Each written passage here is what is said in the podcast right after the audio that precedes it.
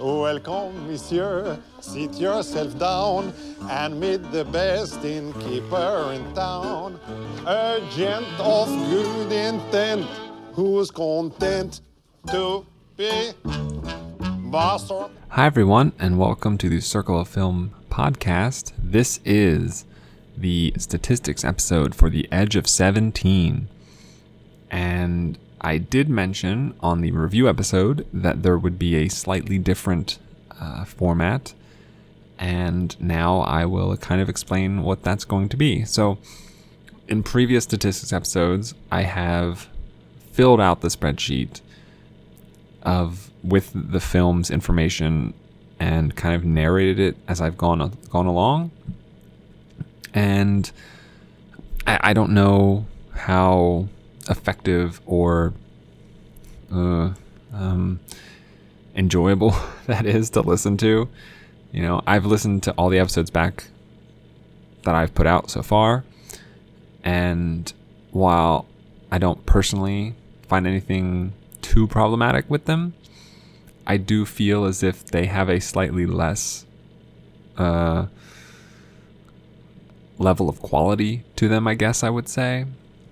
So this is this is the new idea. So I've already filled out all the information on the spreadsheet for the Edge of 17.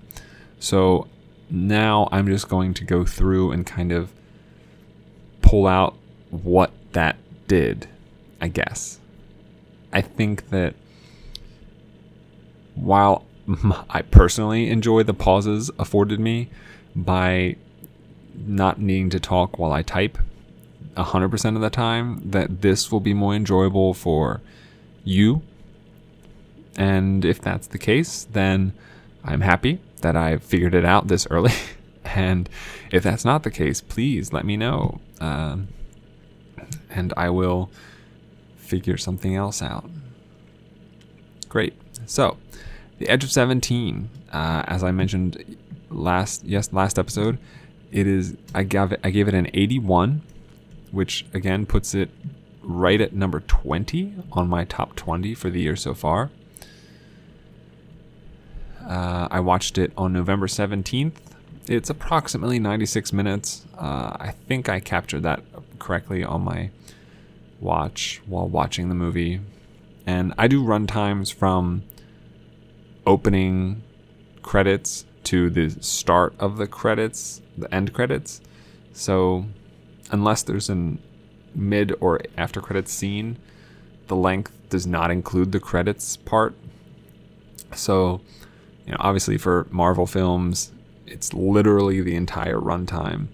But for a film like The Edge of 17, which doesn't have any more components to it once the credits start to roll, you know, the film is shorter than advertised. So 96. Came out this year and is the 126th film from 2016 that I have seen, which is currently the ooh, t- 12th 12th most watched year of film for me. Uh, so it's it's it's got a couple more to go before it reaches kind of a pocket of films, a pocket of years. You know, I've seen 136 from 2009, 138 from 2008, 139 from 2004. So those are all within like one or two films of each other. It is also happens to be the 980th film that I've seen this year, bar none. Uh, and that's unique films, so that does not include films that I've seen twice this year. Whew, I am nearing the magical number of 1,000, and that is exciting. I'm really excited for that. Uh, anyway, so Edge of 17. Uh, so my summary for it is when her best friend starts dating her older brother, a high school student struggles to accept herself and her life. And it's tough, you know, I wanted to have the dependent clause in there, but it may have been cleaner to avoid that. My thing is, though, that I just hate how 99% of my summaries start with the word a. You know, I'm always looking to start thing start my summaries with any other word uh, except a or except the. So you know, a rabbit res- recruits famous comedians to cheer up old King Cole. A murderer is hunted by the police. A hundred kittens are left on Mickey's doorstep. A thief falls in love with a princess. A train engineer follows the thieves that steal his locomotive. A man picks up a woman that he finds beautiful. An acting extra attempts to step into the spotlight. A riverboat captain's son joins his dad's crew. And like I'm just looking at the same one one segment of the spreadsheet. Like there's that's not even half of the ones on this page, or they start with the, and while I get that that's probably statistically, or, or just, I, I mean, I get that that's how those words are used, it just aesthetically bothers me.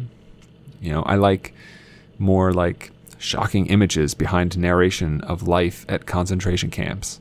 Two sons of a lettuce farmer have differing opinions on how to make money. After buying a lemon at a car dealership, Magoo takes it into the water. When a girl and his brother seek to start a relationship, a man steps in to make sure things don't adversely affect his business. Daffy Duck fights with the artist. Sylvester tracks Tweety to the beach. During hunting season, a bear disguises himself as a rug. After transferring to a news station in Hawaii, a former boxing private is punished for not continuing to box. Um, you know, cancer forces a man to undergo life altering changes to his life and body, but he becomes an immortal superhero. That one's for Deadpool. uh, you know, uh, you know, I so I, I like getting a little bit, you know, I like kind of variety in my summary sentence structure. So, like I said, it got an 81 and as currently has a 95 on Rotten Tomatoes. Um, yeah. The director, Kelly Fremon Craig, this is the first film that I've seen that she's directed, and puts her gives her a score of 84, which ranks her at 447th. So that will start her at on par with a lot of other people, none of which are too well known as far as I'm aware. Um, does put her above Francis Ford Coppola, who obviously has some great films in Godfather and Godfather Part 2. Uh, some really good ones in Apocalypse Now and The Conversation, but for me, uh, he really gets dragged down by Godfather Part 3, The Outsiders, and Bram Stoker's Dracula. Uh, so yeah, it's unfortunate that that is the case, but there's still a lot of films from Coppola that I haven't seen yet. Fremon Craig is also the writer of Edge of 17. And this first film for hers as a writer starts her off with a score of 84, same as director, but she's in 1112th place for writers and that puts her above that puts her above Brian Helgeland, who I have three writing credits for so far. Uh, L.A. Confidential, which he actually won an Oscar for screenwriting. Mystic River, which he was Oscar nominated for screenwriting, which are both better than Ed, The Edge of 17 in my book. But his last film that he's written that I've seen so far is The Postman, which I think is pretty bad. So it drags him down quite a bit, which is very unfortunate. So yeah, 1112th, that's very respectable. And I, you know, I look forward to more things of hers and hopefully she'll be able to keep it up. Moving on to actors. The previous uh, the best actor going into this film was Woody Harrelson, ranked 32nd overall. This was his 28th film that I've seen and clocks in as his 10th best overall between Ethos is which he, narrates, I believe it's a documentary that he narrates, which is his ninth best film, and The Thin Red Line, which slips down to 11th. Uh, it bumps his value up to 47, bumps his average film rating up to 68.79, his score up to 117.79, and moves him up eight spots to 23rd, right behind uh, Domhnall Gleeson and in front of Tom Hardy. So a lot of good stuff for Harrelson right there. The next highest person was Hailee Steinfeld, who was previously ranked 1,652nd, but this being her third best movie, behind Begin Again and True Grit, bumps her up to 1,308th. It's only her seventh movie on the spreadsheet, but I actually am at fault here because there are two films that she's been in that I haven't logged her as being in. I don't know if that was just a miss misfire on my part, but she was also so the films are Pitch Perfect 2 and I'm going to edit these really quick right now. So even so let's see. Pitch Perfect 2 I gave a 61 to and that will improve her a little bit higher, 1,285th. Um, pitch perfect 2. And then the other one is when Marnie was there. Now, no, see, all right, that one's understandable. So I watched when Marnie was there, which is a anime film but I watched the foreign language version, so technically Steinfeld doesn't count for that one. So I would have to rewatch it uh, in English to make that count. Darn, because that would have been really helpful. that would have been uh, her second best film.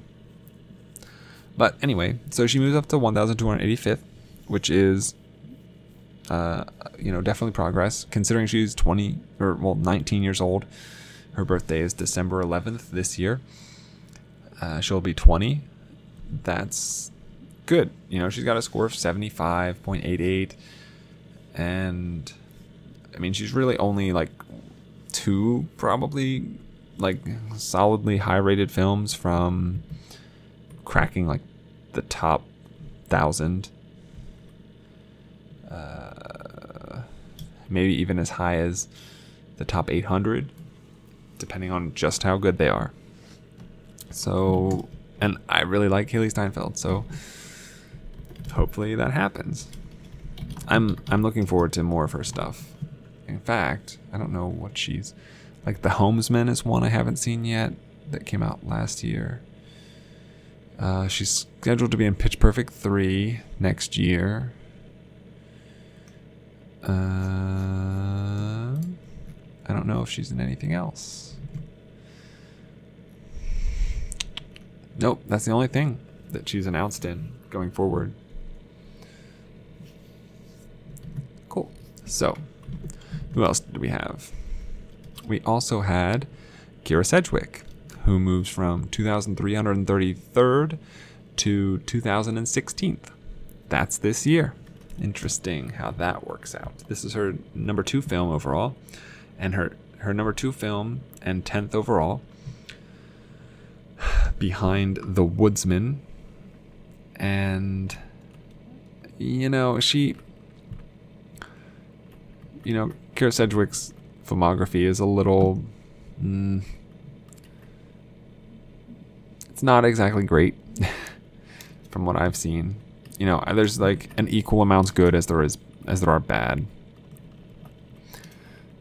Uh, but I do like her as an actor. I think she, you know, she had a lot of good emotional scenes in the film that really worked better than I probably would have expected them to.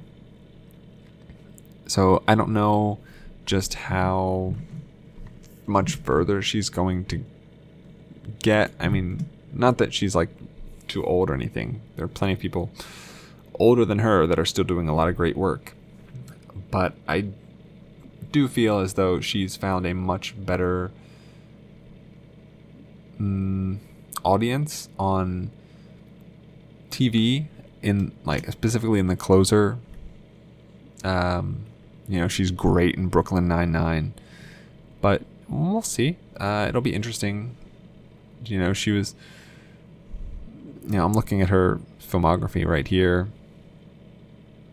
and all these old all the films that she's been in the last like three or four years are pretty much indie things that she may or may not have even been a main character in. Uh, but her upcoming films, she's in After Darkness, which sounds like the same as something I've already seen. Oh. Mm, I never heard of this movie. Again, you know, like another indie movie. And then she's slated to be in Submission, which comes out next year. Uh, starring Stanley Tucci, primarily. But she's third build, and it's got a pretty significant cast. Janeane Garofalo, Addison Timlin as well. So, I don't know. Maybe that'll be good. We'll see. Let's see. Who else we have? Oh, and so then the next two people were both added to the list. Uh, Blake Jenner, who was also in Everybody Wants Some this year, and those are pretty much his only films that he's ever been in. Which, okay, that's not true, but he's well, short, short, short TV series. Then he was in Glee for three years. Uh, he guest starred in his wife in his wife's TV show Supergirl. Then he was in Everybody Wants Some. Then he was in The Edge of Seventeen, and he's also in Within, which comes out this year. But I think it only came out on VOD, and it doesn't have good reviews. And he's not the main character. But I thought he was really good in Everybody Wants Some, and he's pretty good in this too. He has a lot more to work with in Everybody Wants Some. I mean, I think Linklater is just a much better writer director than uh, Kelly Fremon Craig is, but that's you know that's like very high competition to begin with. He's in. He's got two other films that he's in coming out next year. Uh, Sidney Hall, which sounds really interesting. Uh, the summary is three stages in the life of Sidney Hall, who writes the book of his generation and then disappears without a trace. And Sidney Hall is played by Logan Lerman.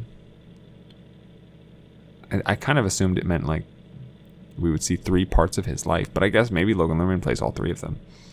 Um, Elle Fanning, Michelle Monaghan, Monaghan, Kyle Chandler, Tim Blake Nelson, Nathan Lane. That's a Alex Karpovsky. Jeez, there's a lot of people in this one. Uh, so that kind of catches my interest. And then uh, Billy Boy comes out next year as well, starring Melissa Benoist and Blake Jenner, written by Blake Jenner. So stars the Blake Jenner and his wife. Uh, but he wrote it, and it's being directed by Bradley Bucher, Bucker, Bucker, Bucker, who was a producer on Glee and American Horror Story and The New Normal. Uh, so that's kind of all in the family, I guess. It, I guess you'd say. Uh, you know, I hope I hope he does well. You know, I, I like him as an actor. I liked him on Glee. I think he's good in this, and everybody wants some. Hopefully, he can find a career for himself. And that just leaves Haley Lu Richardson, who I've only seen in one film, which is The Edge of 17, but she's in. Uh, I mentioned this, you know, she's in The Bronze and Split, so I'm adding her to the spreadsheet.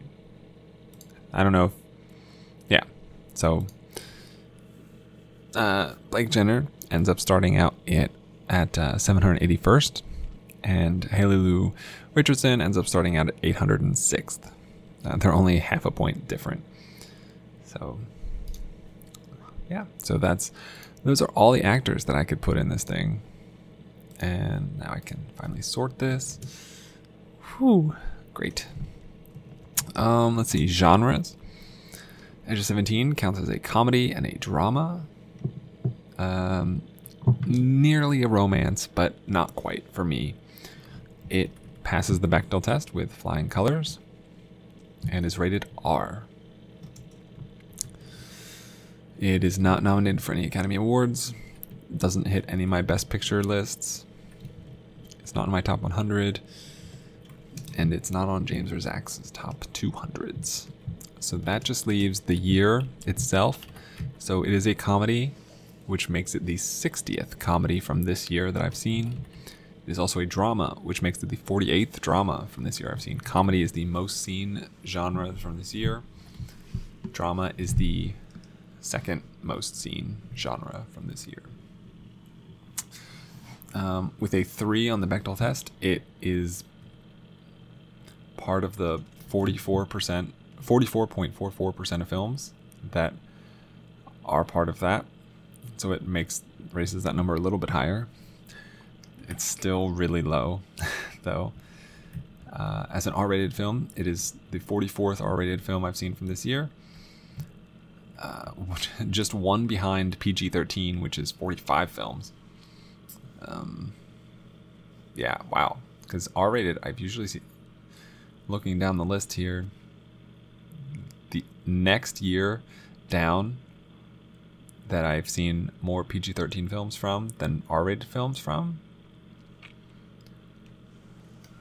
At least according to the data I have currently, which is incomplete, is 1989. so that's a long time. Wow. Cool. So that's pretty much all that I've got for the Edge of 17.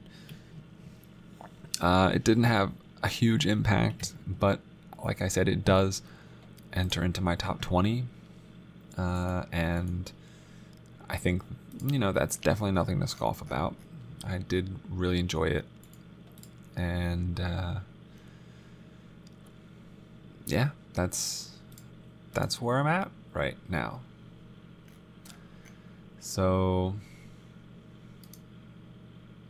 Oh, yeah. So um like I've been trying to do for statistics episodes, I was going to look into another aspect of the spreadsheet for a, for a little bit, not terribly too long, just to kind of break down some some more data for you guys.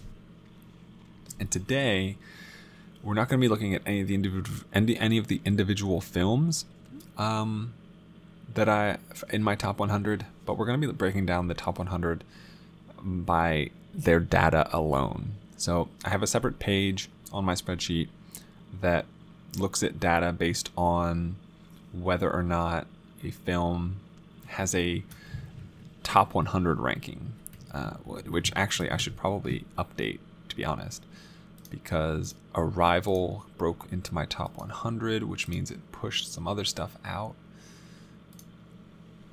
Mm, so let's see. Number 100 right now is Jurassic Park. And based on the last time I did this, Jurassic Park is 98th. So there's actually two films that are should be in here that are not. Um, uh, so Arrival ends up at where, where, where? Arrival, based on uh, tiebreakers, ends up between Wolf Children and Dead Men Walking, which is not too shabby. So that's 61st? 60th. Oh, um, 60. And then we're going to make Dead Men Walking 61 and just fill in down the line. Oop, not like that though. in a series. And that that drops out Slither. Because Slither is number 102. 28 days later also falls out. So what film are we missing? Is it taking is it the taking of Pelham? One, two, three. I assume Pelham. One, two, three. Pelham. It is awesome. That makes that a little easier. And that actually slots in between The Wizard of Oz and Zootopia. Again, a very good place to be. Uh, which puts it at uh, 75th overall. And again, this is purely number based. This has is only like 50% based on my personal opinion of these movies. So if this were like my top 100 favorite movies, then it would be a much different list in a much different order. Um, so Utopia drops to 76. Let the fire burn at 77. And then we will fill down accordingly. Cool. So now that we have the data approximate, let's look at this and see what we've got. So this is broken down. There's all kinds of different things. Uh, and there are also graphs to go along with it, which I should actually put on the website. Um, anyway, so we can look at uh, the breakdown by genre and see where my tendencies tend to lie. And it's tough because the average film hits about three genres, which is why these numbers don't add up to 100. So in my top 100, there are 18 action movies. Um, there are 14 adventure movies, 18 animated movies, 38 comedies, 20 crime movies, 8 documentaries, 62 dramas, which is far and away the highest one, uh, 12 fantasy, 9 foreign language, 6 horror, 6 musicals, 18 mysteries, 14 romance, uh, 13 sci fi, 3 short films, 3 sport films, 24 thrillers, 1 western, and then 3 of the films are Disney animated films, and 5 of them are Pixar animated films. So, drama is Heads and Shoulders, the number one slot. Uh, comedy, number two. Thriller, uh, number three. And then crime is number four. And those are the only ones that hit 20. Um, everything else is in the teens or lower, with Western at the very bottom with one. Um, yeah, so it's a pretty uneven breakdown for sure but I I definitely think that that a lot of that hinges on how easy it is for a movie to be considered a drama in addition to other things and how dramas generally you know people just spend a lot more time making dramas because dramas do much much more better at the Academy Awards and just at award season in general. So there's much more care and precision taken with them which I think is unfair. And I think that it's really overlooking a lot of great films. But I'm not in a position to change any of that, so that's just how it's going to be. Uh, the next category, uh, the Bechdel test. So all my top 100 have a Bechdel rating. I made sure of that. Uh, and these numbers do add up to 100. So this one I used a pie graph for.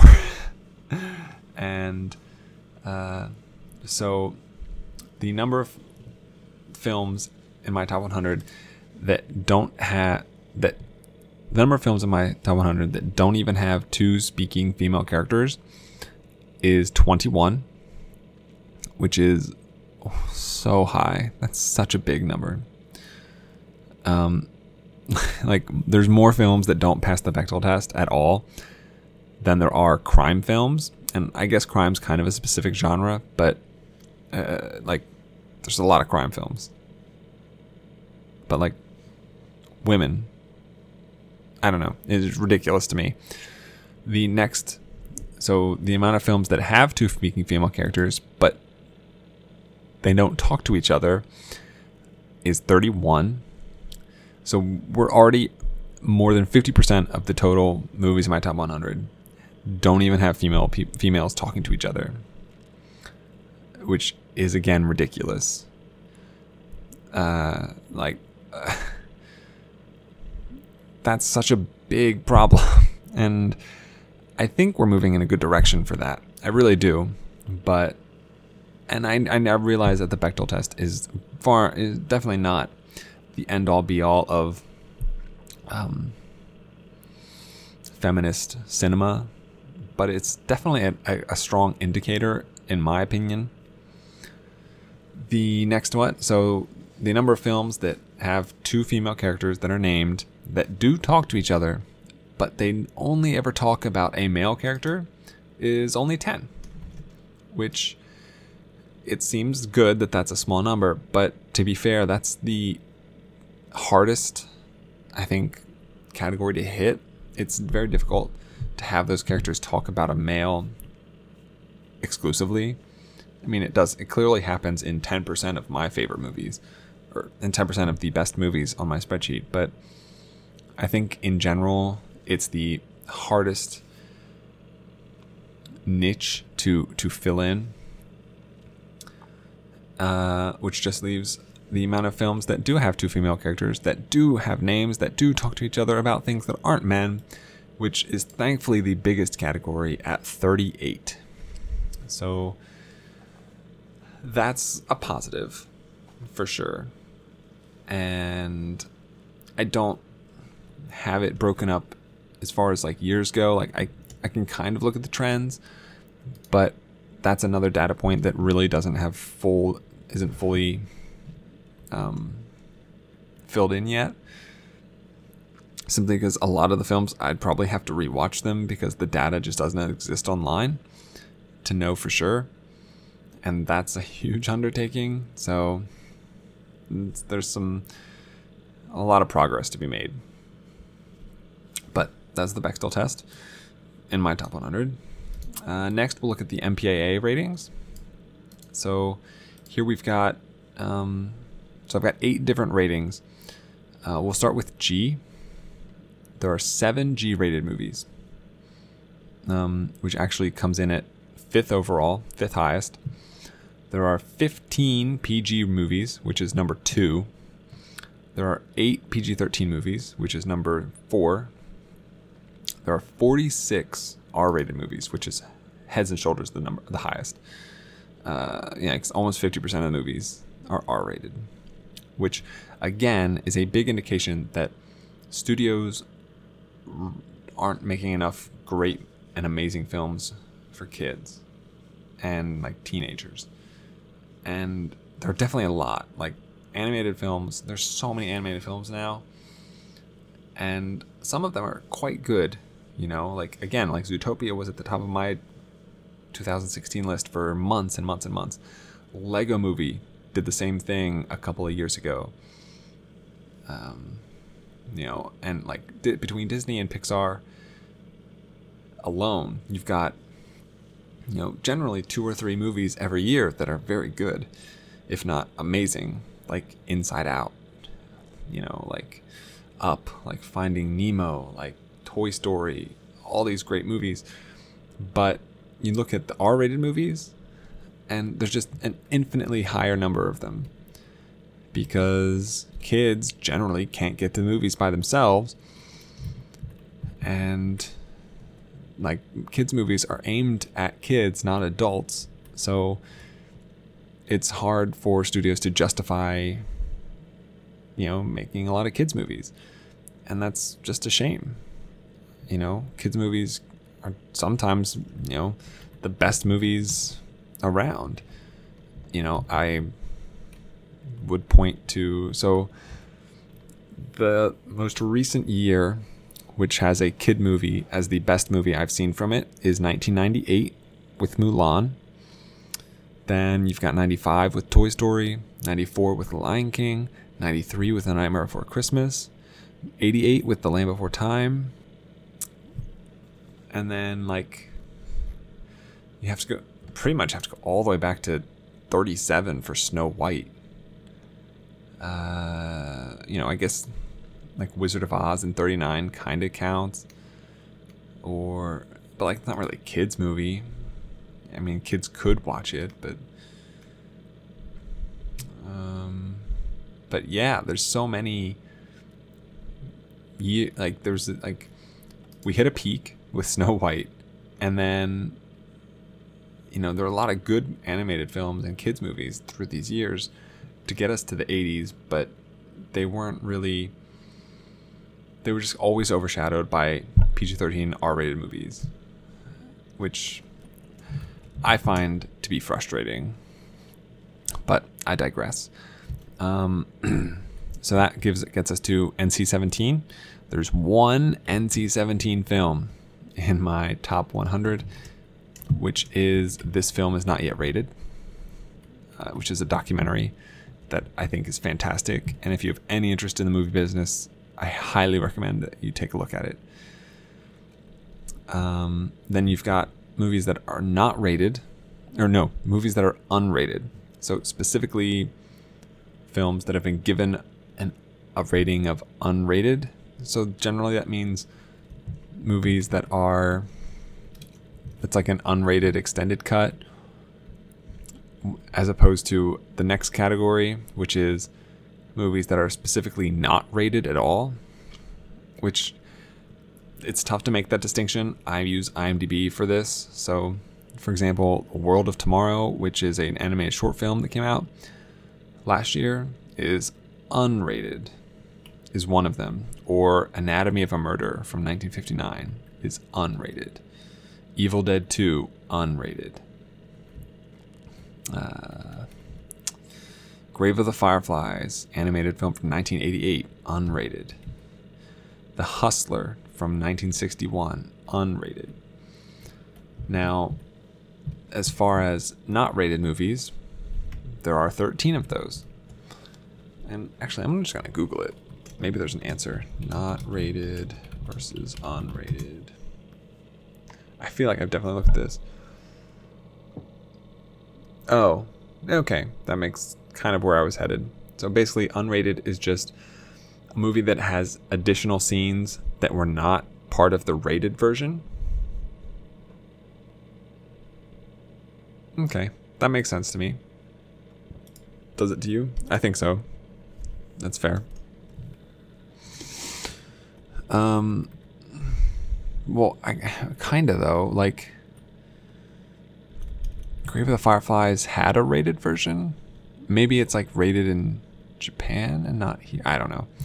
Anyway, uh, 13 not rated movies, which is the third highest category. So generally, the third, the not rated movies are going to be um, foreign films, documentaries um, that make the list or older movies that just didn't get rated at the time, like Harakiri or Sita Sings the Blues, an animated movie, The Philadelphia Story from 1965, um, or And Everything is Going Fine, which is a documentary. Uh, so that's that, that. And then the last category is the approved rating, which we no longer use, and it doesn't have a direct correlation to what we use now.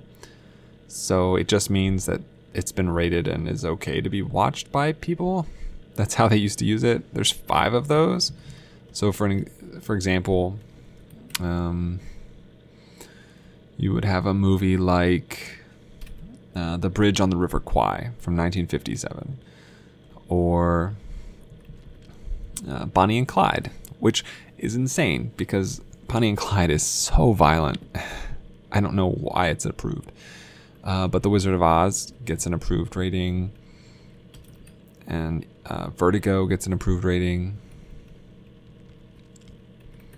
and as well as It's a Wonderful Life. So, you know, it's it's not a not a um, rating that we use anymore, but I don't have anything easy to compare it to, so I keep it as part of the spreadsheet. And then the last statistical measure is decades. So, how many films from each decade make my top 100 currently?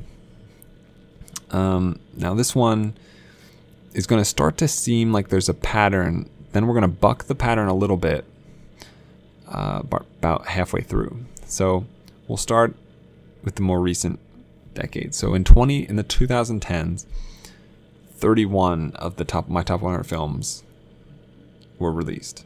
So that's almost a third of the Toto movies, which is really high and is a number that I'm kind of frustrated by because I do want the variety to be there. I you know, obviously I'm going to be biased towards films that came out sooner because or more recently because I'm alive now. I wasn't alive then, you know? And so I'm more of the target audience that these films are being marketed toward.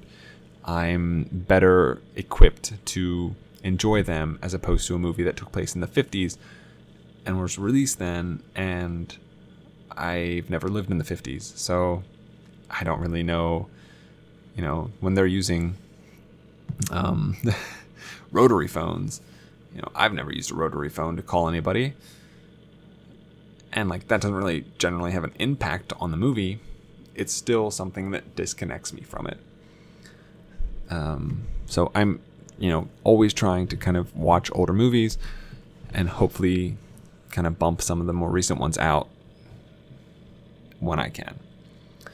In the 2000s, so from 2000 to 2009, there are 22 films. So we've gone down a little bit, uh, but that already puts us over 50%. That's 53 of the 100 movies so far. In the 1990s, there were 18. That brings us up to 71 films of the 100. So that's about three fourths. and then a huge drop off between the 90s and the 80s. So there are only five films from the 80s that make my top 100, which is shocking especially when you find out that there are eight films from the 70s. So we actually there are actually more films from the 80s than or from the 70s than the 80s on my top 100. Now I don't know if that's a lack of films that I've seen in the 80s, but I can just kind of look at this really quickly. I've seen 260 films released in, ni- in the 1980s, and about half that for the 70s. So in half as many films, I've seen almost twice as many that make my top 100. Um, and then in the 60s, there are nine. So again, we move back up uh, from the 70s to the 60s, uh, which I'm actually really happy about. You know, I'm glad that it's not just a steady downward slope to get from present day to the past. Uh, you know, it's it's good. You know, there's so many older movies that I really enjoy that I've really loved, and I've been so happy to have discovered, despite it being 50, 60, however many years later since they first came out. Then there are four films from the 1950s that make my top 100, uh, which are uh, 12 Angry Men, Anatomy of a Murder, Bridge on the River Kwai, and Amore. Wait, no. Uh, and Vertigo. Yes. Amores Perros was is number 195 on IMDb. That's why it came up on the search. Uh, yeah, so some great films from the 50s. Uh, then we go down to three films from the 1940s, which are 194. The Philadelphia Story, which is number 9 overall. Casablanca, number 25 overall. And It's a Wonderful Life, number 92 overall. And the That's 99 of my 100 films. The last one is from the 1930s. So I do get all the way back to the 1930s for my number 74 film, The Wizard of Oz. So you know, it's it's not as wide of a variety as I would like it to be, but at least it does touch on every decade going back to the 30s, which I am pleased about. So, yeah, that's the breakdown of my top 100 currently. Like I said, I did just put in The Taking of Pelham 123 and Arrival. So the number the 31 films from the 2010s that are on this list, that's probably a number that's only going to be much higher by 2019. Hopefully, over the next 3 years or so, I can mitigate that ascension by expanding my horizons more and watching just as many, if not even more, films from like before the 1990s. Uh, but you know, we'll see. Maybe you know now that we're there's like two to three to four times more films coming out a year than there were back then. So it stands to reason that there's going to be a lot more opportunities for a film to break into the top 100 now than there would have then. So yeah, that's that's today's episode. Thank you for listening. Please have a wonderful, wonderful week. Have a week. Just a week. And I will talk to you again soon. You can find all my contact information at circleoffilm.com or email me at circlefilm at gmail.com. Thank you again. Hope you enjoyed the episode. And at the risk of sounding repetitive, have a week.